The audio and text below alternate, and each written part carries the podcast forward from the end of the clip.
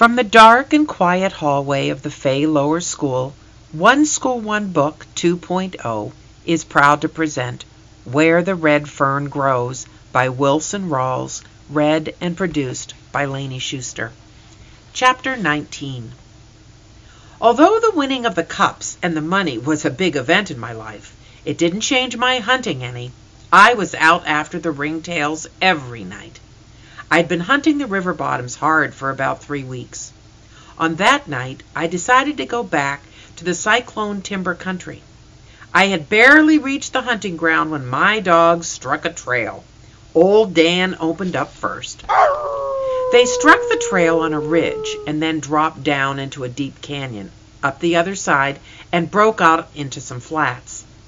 I could tell that the scent was hot from their steady bawling.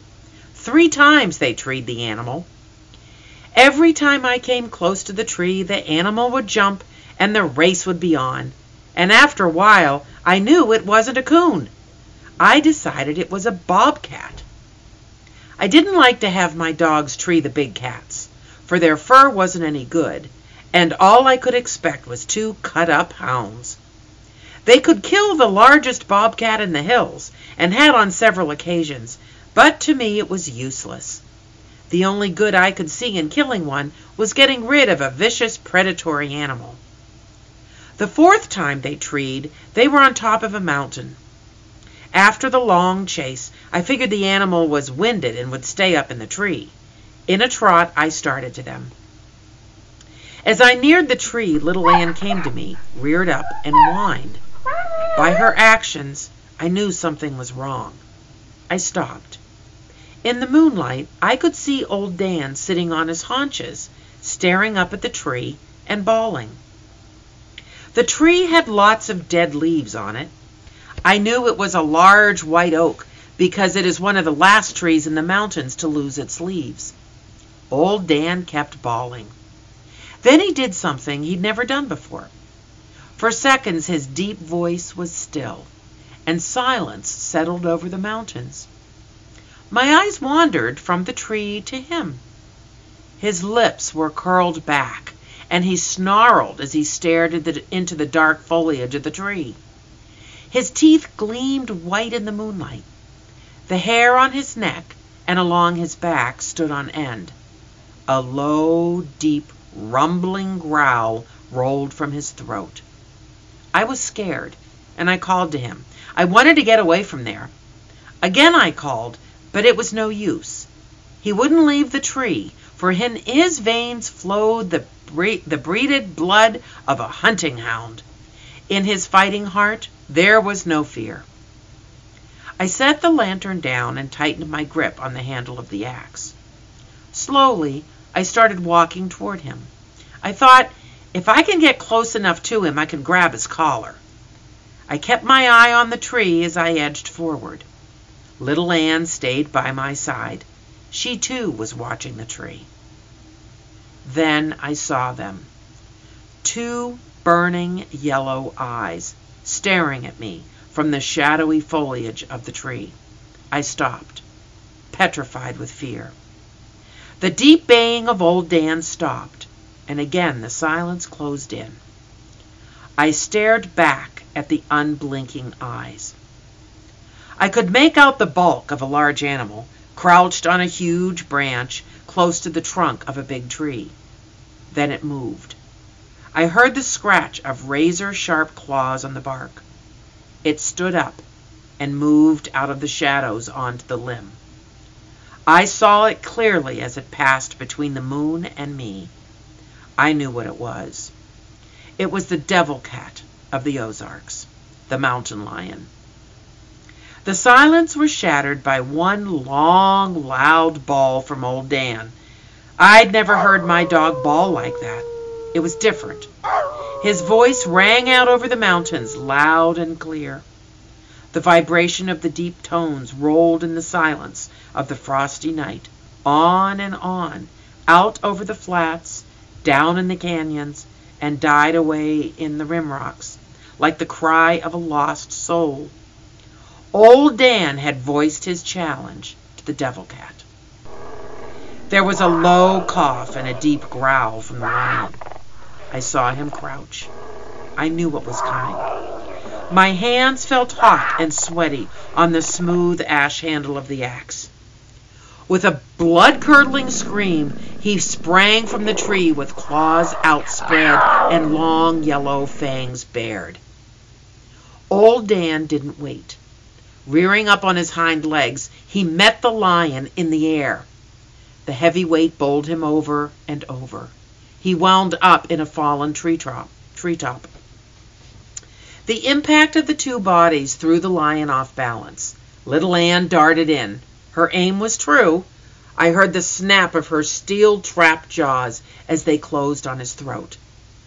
With a squall of pain and rage, the big cat rolled over on his side, dragging little Ann with him. His right paw reached out and curved over her shoulder. Sinews tightened and razor sharp claws dug inward.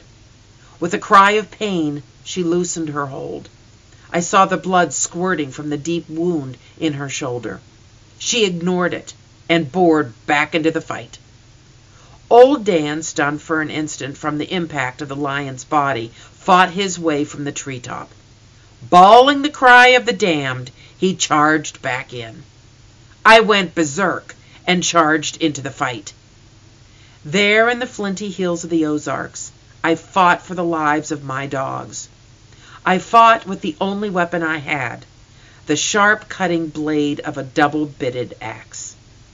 Screaming like a madman, with tears rolling down my face, I hacked and chopped at the big snarling mountain cat.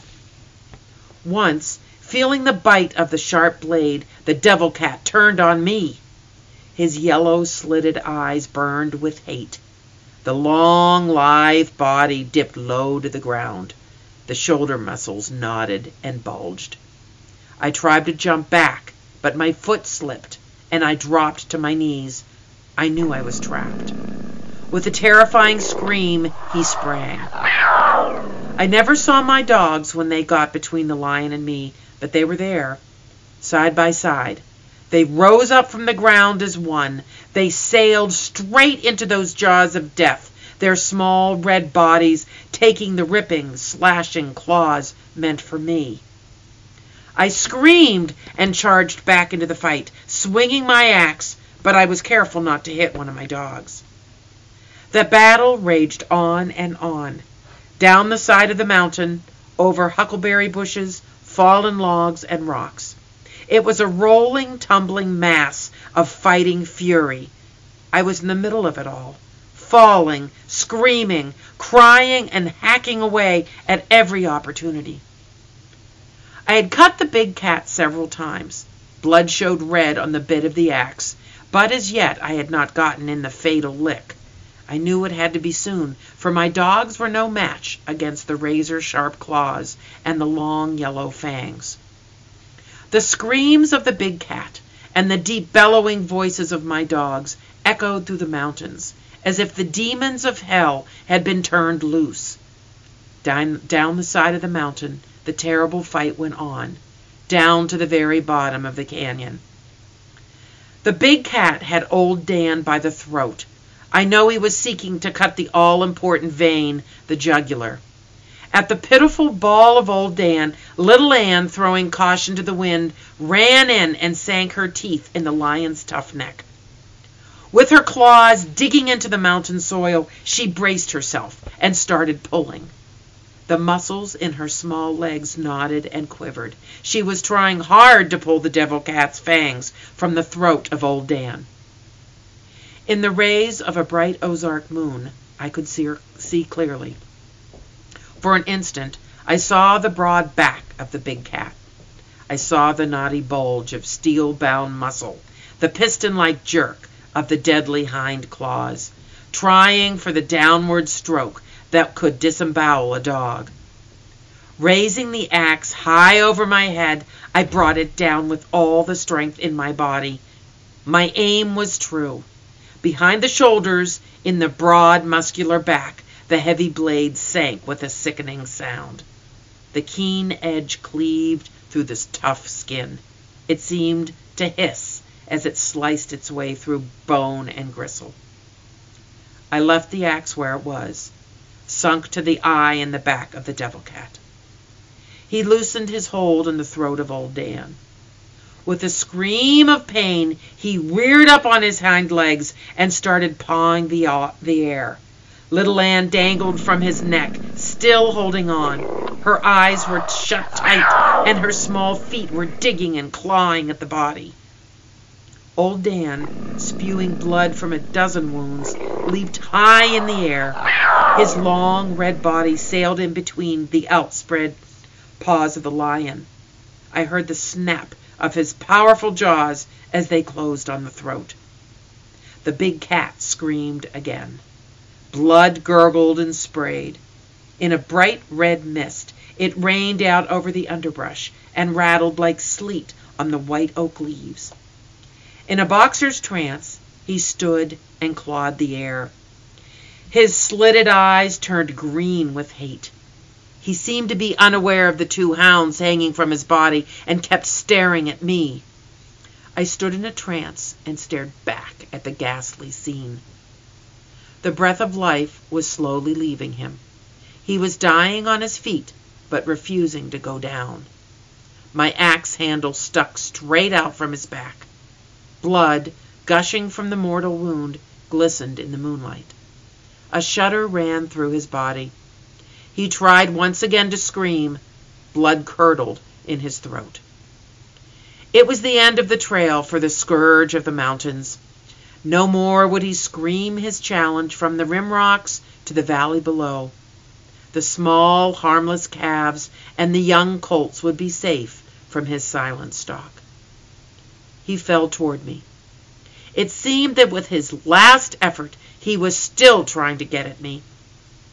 As his heavy body struck the ground, something exploded in my head. I knew no more. When I came to, I was sitting down. It was silent and still.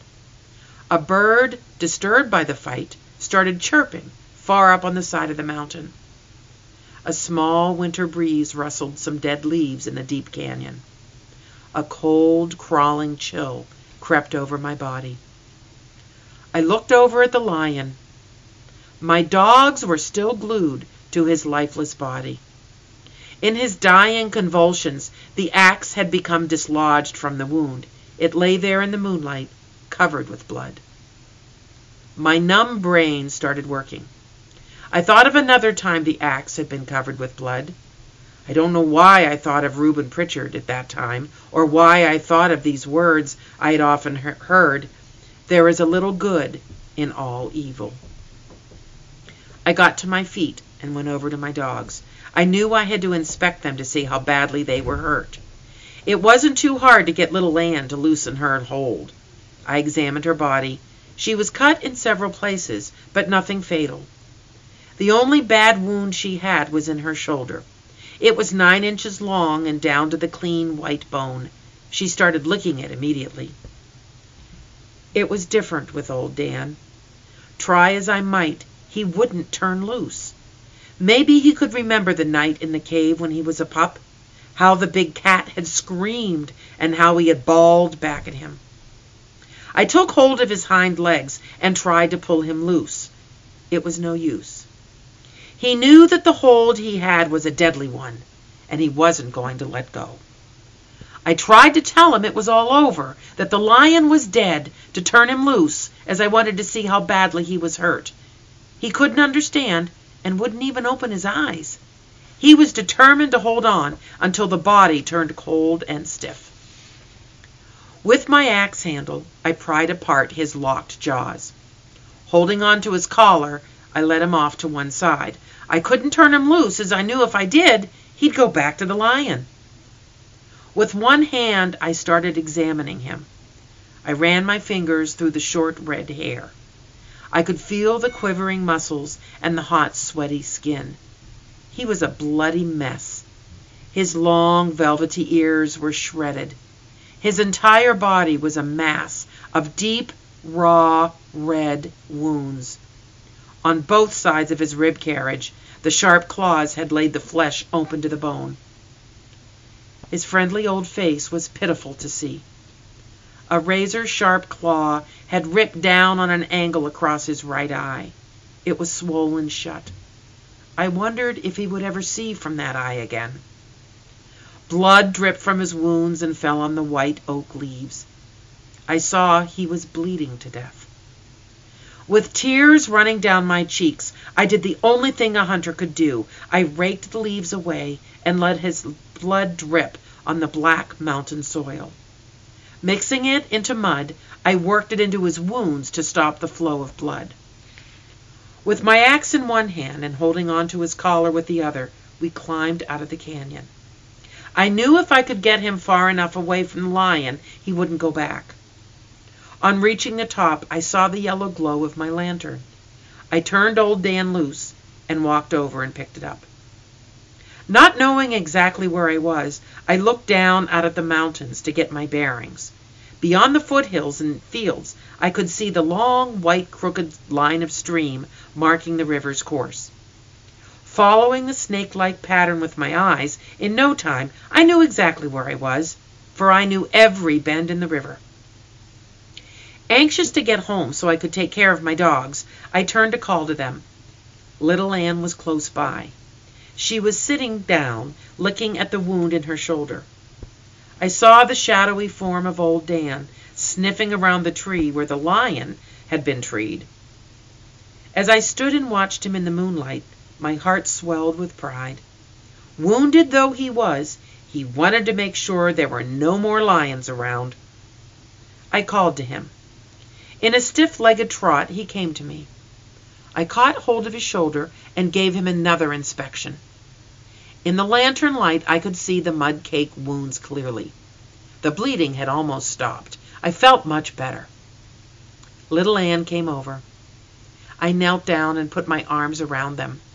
I knew that if it hadn't been for their loyalty and unselfish courage, I would probably have been killed by that slashing claws of the devil cat.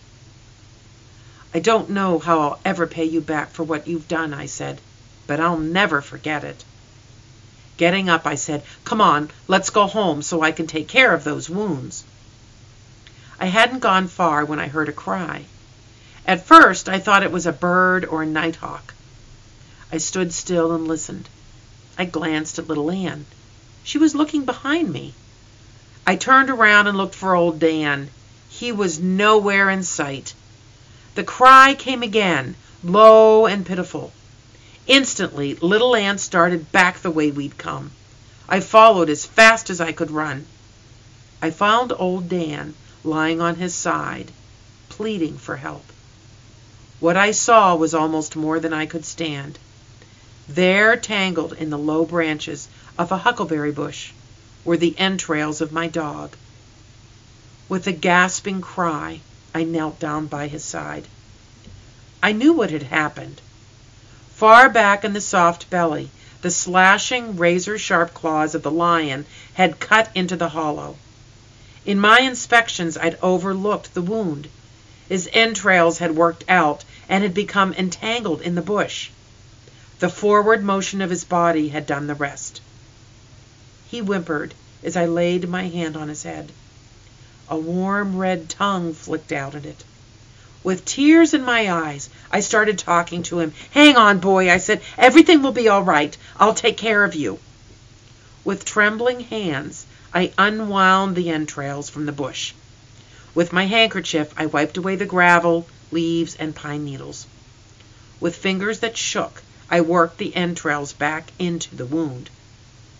Knowing that I couldn't carry him and the axe and the lantern, I stuck the axe deep in the side of a white oak tree. I blew out the, the lantern and hung the handle over the blade. I wrapped my dog in my old sheepskin coat and hurried for home. Arriving home, I awakened my mother and father. Together we doctored my dogs. Old Dan was taken care of first. Very gently, Mamma worked the entrails out and in a pan of warm soapy water washed them clean with the pine needles, leaves, and grit.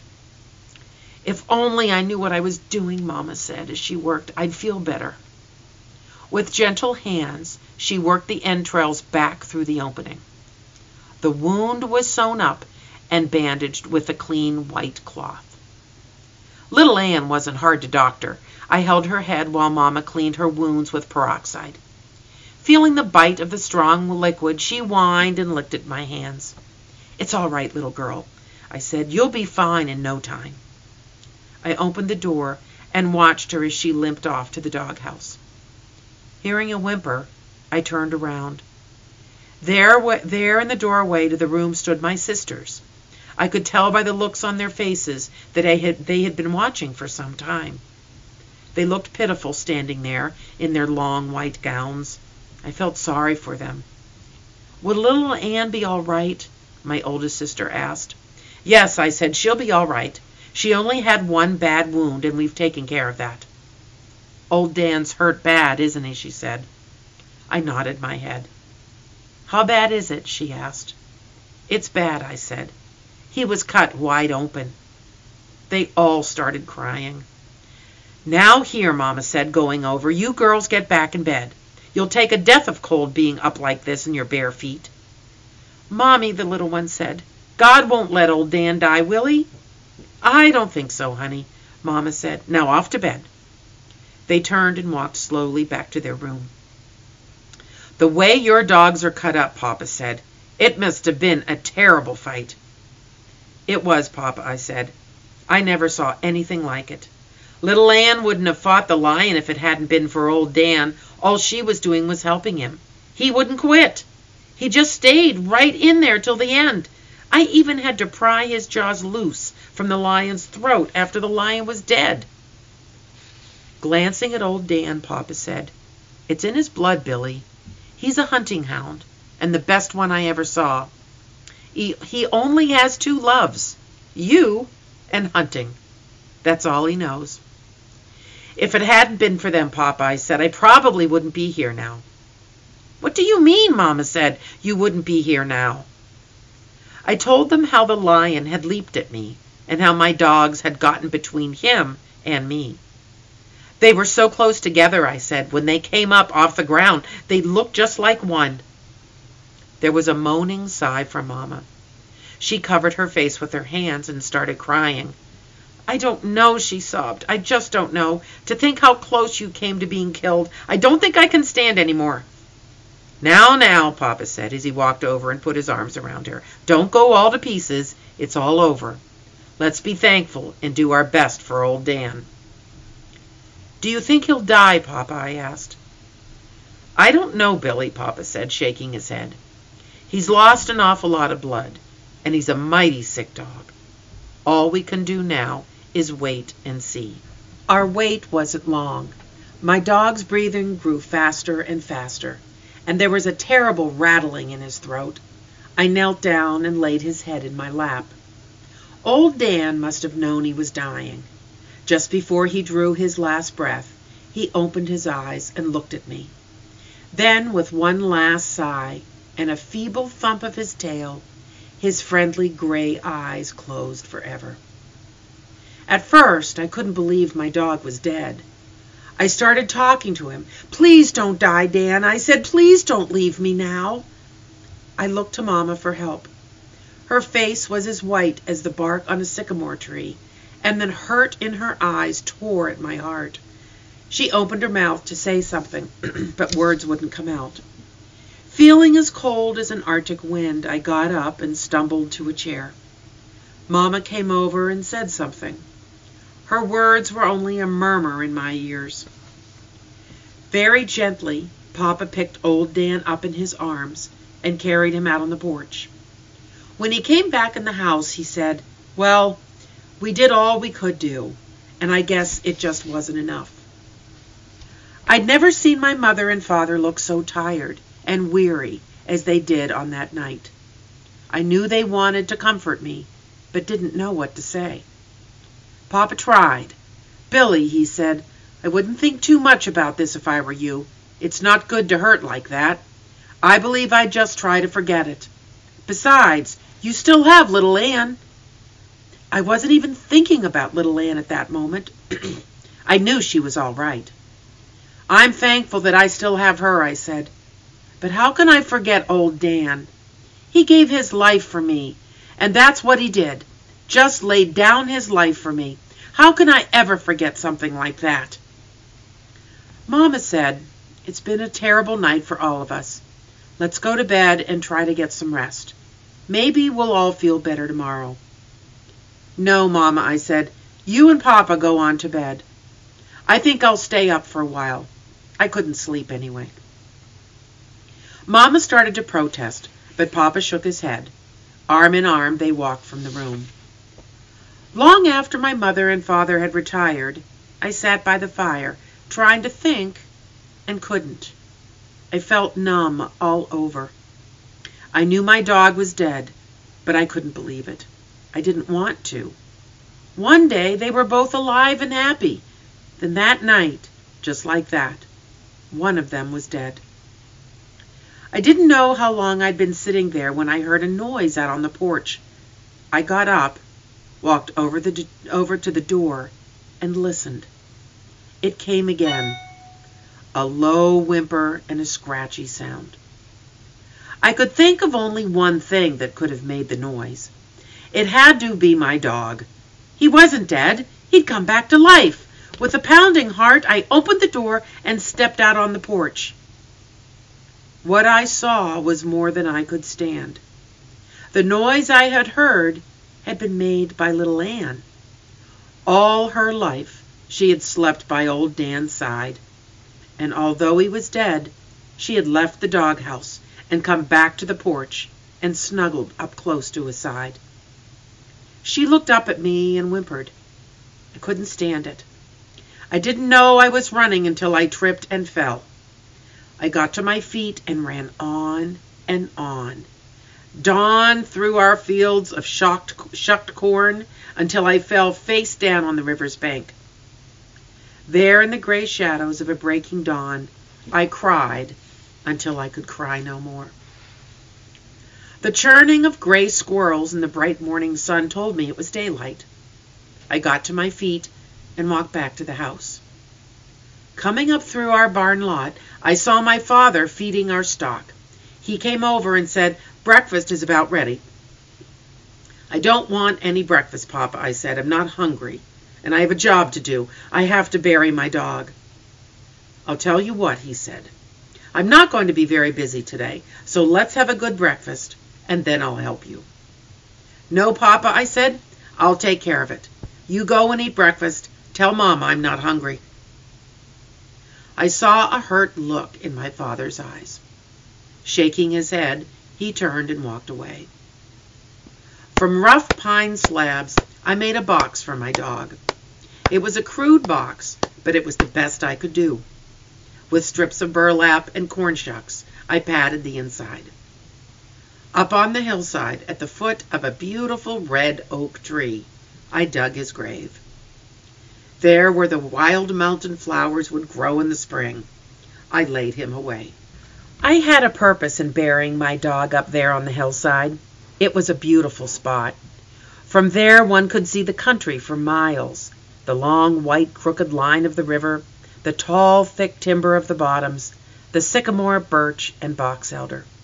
I thought perhaps that on moonlight nights old Dan would be able to hear the deep voices of the hounds as they rolled out of the river bottoms on the frosty air.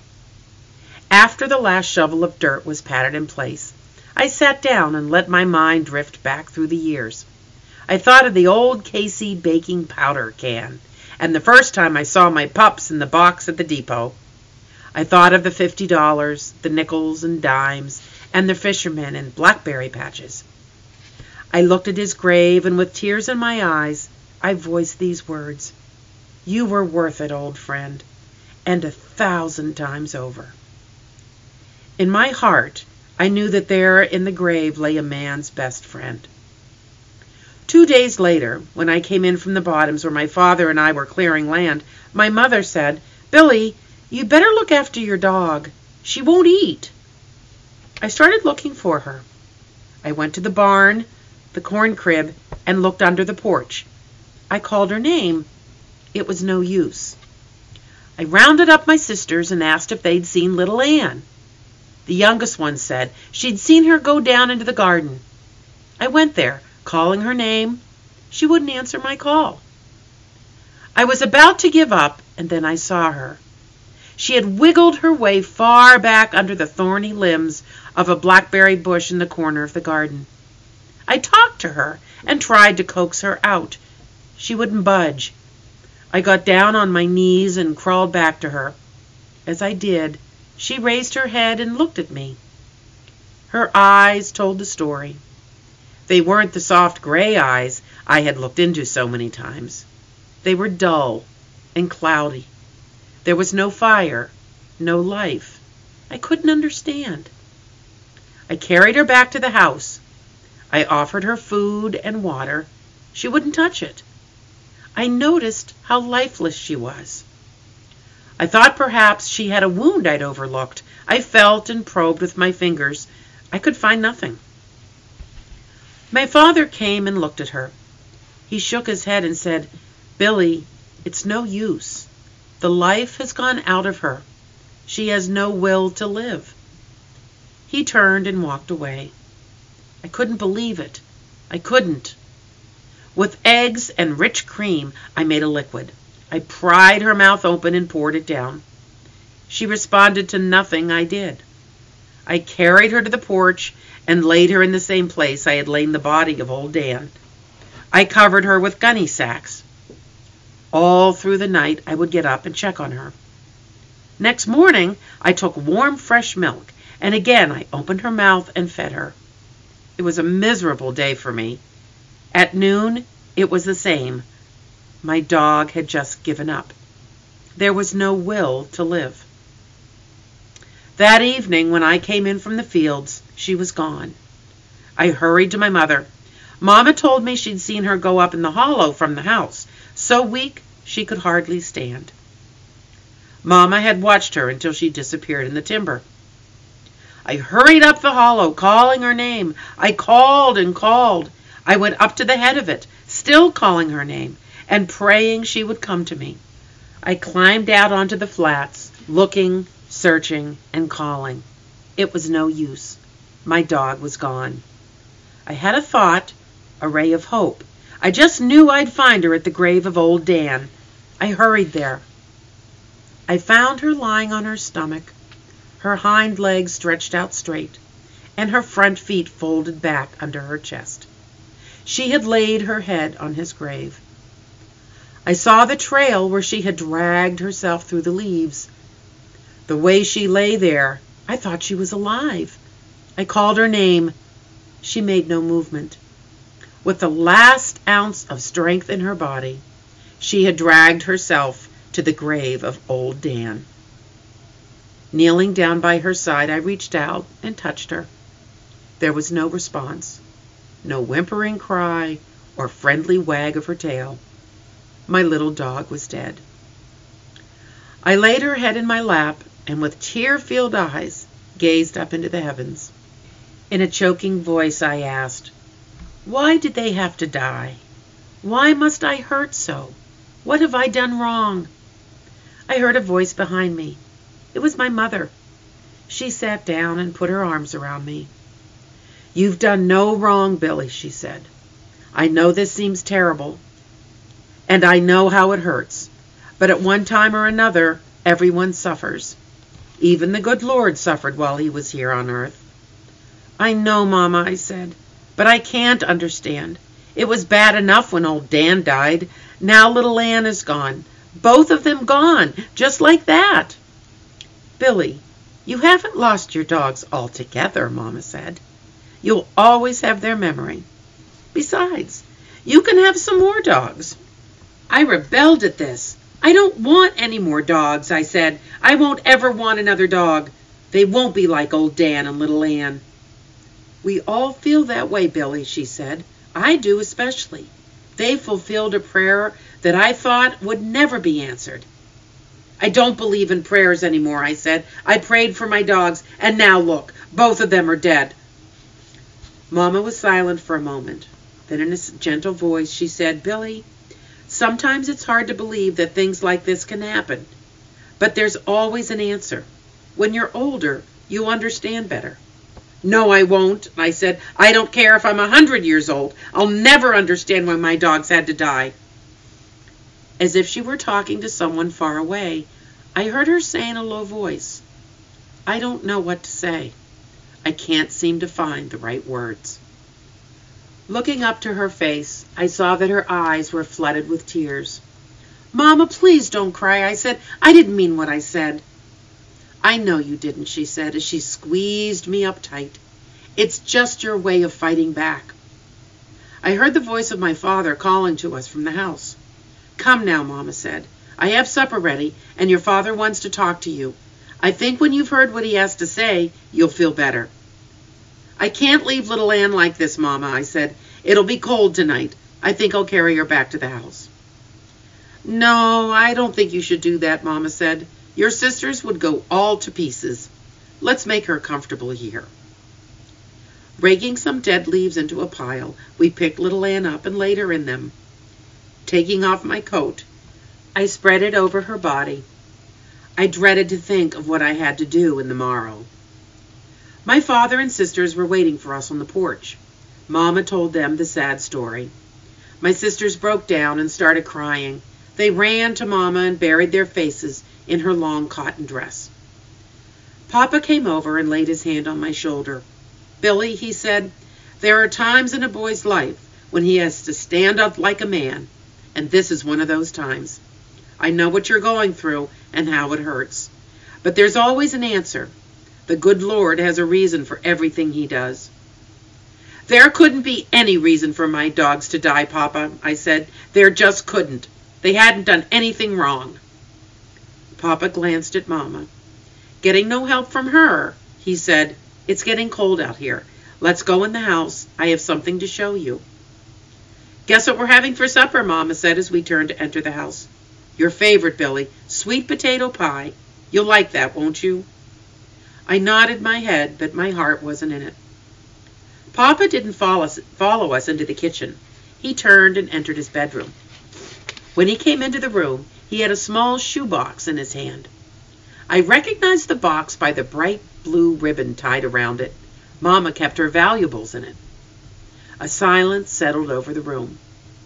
Walking to the head of the table, Papa sat the box down and started untying the ribbon. His hands were trembling as he fumbled with the knot. With the lid off, he reached in and started lifting out bundles of money. After stacking them in a neat pile, he raised his head and looked straight at me. Billy, he said, you know how your mother has prayed that someday we'd have enough money to move out of these hills and into town so that you children could get an education. I nodded my head. Well, he said in a low voice, because of your dogs, her prayers have been answered. This is the money earned by old Dan and little Ann. I've managed to make the farm feed us and clothe us, and I've saved every cent your furs brought in. We now have enough. Isn't it wonderful, Mamma said. It's just like a miracle. I think it is a miracle, Papa said. Remember, Billy said a prayer when he asked for his pups, and then there were your prayers. Billy got his pups. Through those dogs, your prayers were answered. Yes, I'm sure it is a miracle. If he gave them to me, then why did he take them away? I asked. I think there's an answer for that too, Papa said. You see, Billy, your mother and I decided not to separate you from your dogs. We knew how much you loved them. We decided that when we moved to town, we'd leave you here with your grandpa for a while. He needs help anyway. But I guess the good Lord didn't want that to happen. He doesn't like to see families split up. That's why they were taken away. I knew my father was a firm believer in fate. To him, everything that happened was the will of God, and in his Bible, he could always find the answers. Papa could see that his talk had very little effect on me. With a sorrowful look on his face, he sat down and said, Now let, up, let us give thanks for our food and for all the wonderful things God has done for us. I'll say a special prayer and ask him to help Billy. I barely heard what Papa had to say. During the meal, I could tell that no one was enjoying the food. As soon as it was over, I went to my room and lay down on the bed. Mamma came in. Why don't you go to bed, she said, and get a good night's sleep? You'll feel better tomorrow. No, I won't, Mamma, I said. I'll have to bury little Ann tomorrow.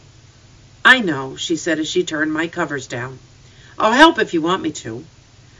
No, Mamma, I said. I don't want anyone to help. I'd rather do it all by myself. Billy, you're always doing things by yourself, Mamma said. That's not right. Everyone needs help sometime in his life. I know, Mamma, I said, but please, not this time. Ever since my dogs were puppies, we've always been together, just us three. We hunted together and played together. We even went swimming together.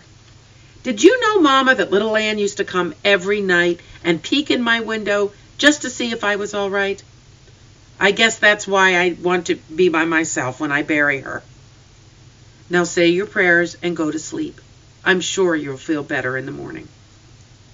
I didn't feel like saying any prayers that night. I was hurting too much.